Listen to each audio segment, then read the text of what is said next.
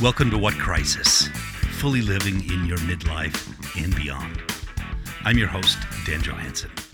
What Crisis offers insight and guidance on living an intentional life for people who find themselves on a journey of growth in their middle years. Is there a crisis? Absolutely. The crisis of realizing you're literally on the backside of your life and you haven't truly been living. Whether you're looking to grow into a better version of yourself, or to find or strengthen your loving relationships, or maybe just learn how to give yourself the permission to lead a purpose driven life with joy and grace. You'll learn something new every episode. So come along for the ride.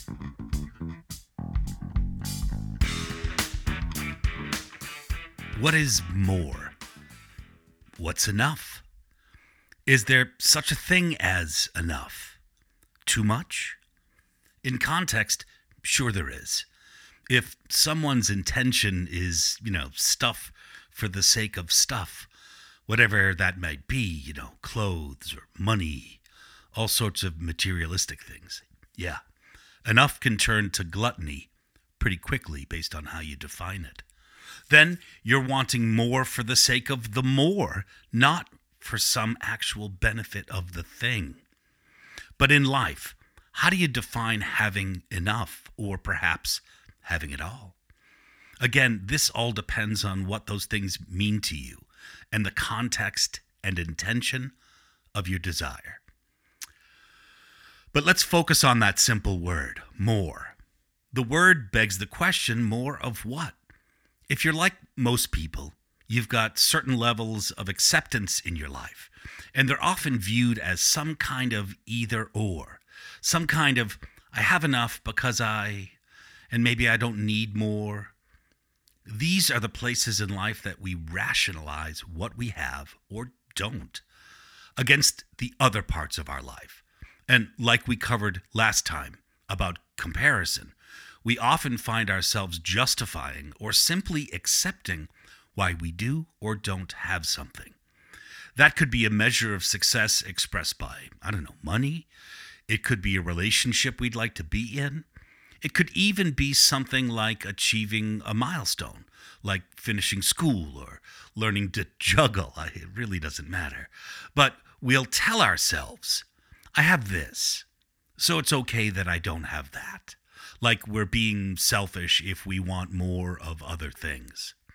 As if we're only allowed so many good things in our lives and there's some kind of limit on the joy we're allowed to experience. You know, that might sound like, you know, I've got a great marriage. Or shit, I don't know. Maybe you've got a great divorce. I don't know. You never know. Um, so I've got this great thing. So I should just be thankful for that and not wish I had a better career or wish I could travel more, and so on. And that, my friends, is self limiting bullshit at its finest.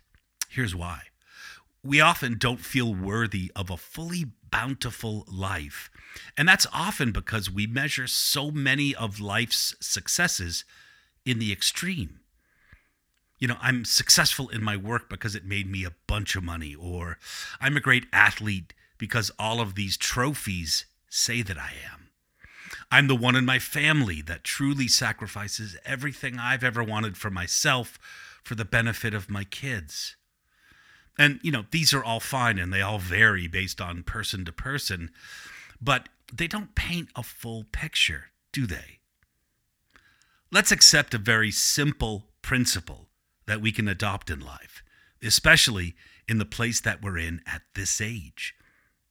You can want more and you can have it all, or some version of it, if you're willing to balance your perspective of what it is.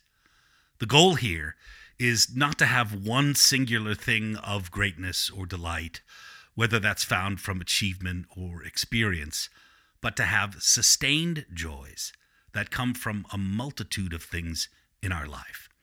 And, you know, sure, let me just say if you're like Michael Jordan talented, this probably doesn't apply to you. Be the best in the world.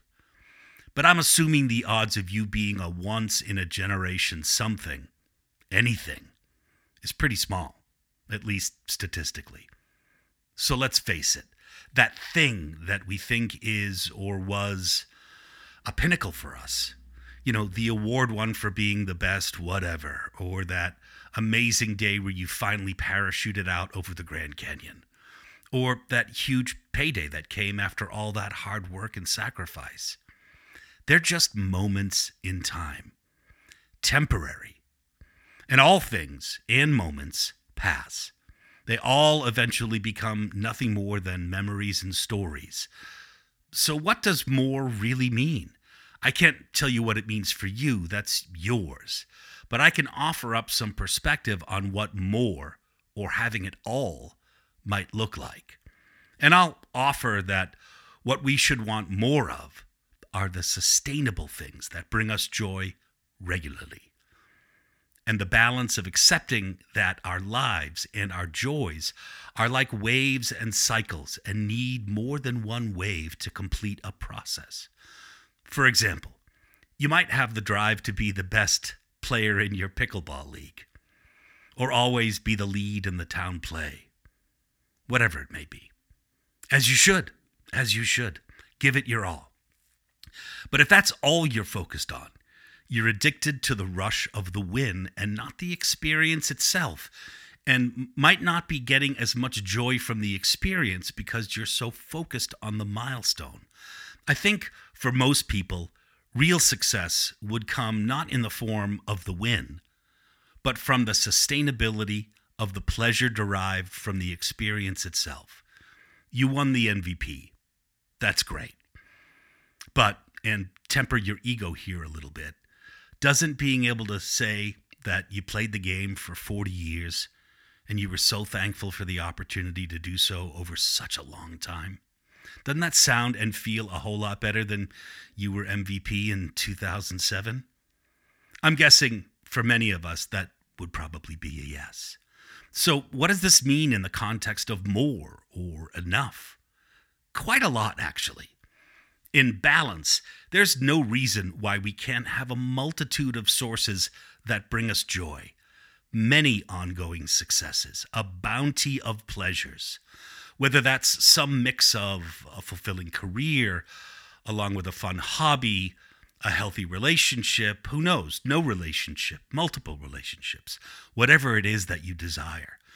And I'm hoping that they're interspersed with random fuck it moments where you throw away the rule book and dive headfirst into the unknown for nothing more than the experience. Those are some of my favorites.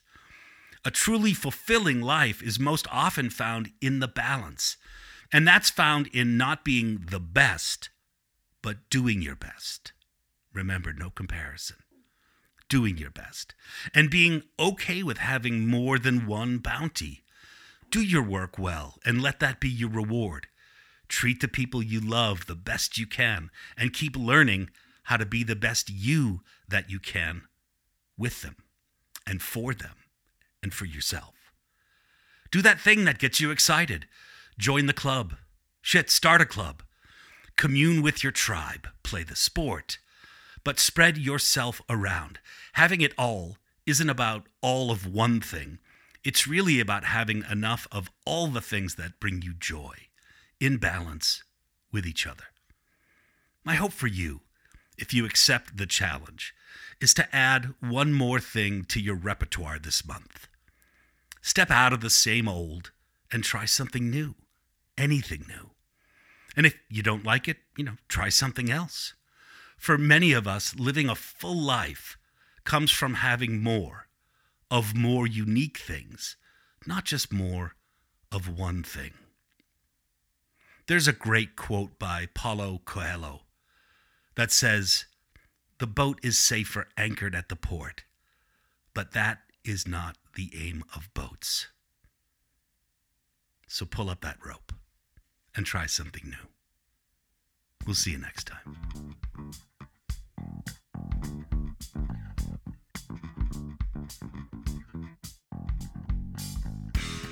Thanks for listening and spending part of your day with me. If you like what you hear, give me a follow. And if you're so inclined, since you like it anyway, feel free to leave a kind review. For more information, follow me on danjohansson.com, where you'll also find links to my books, daily Instagram posts, and so much more.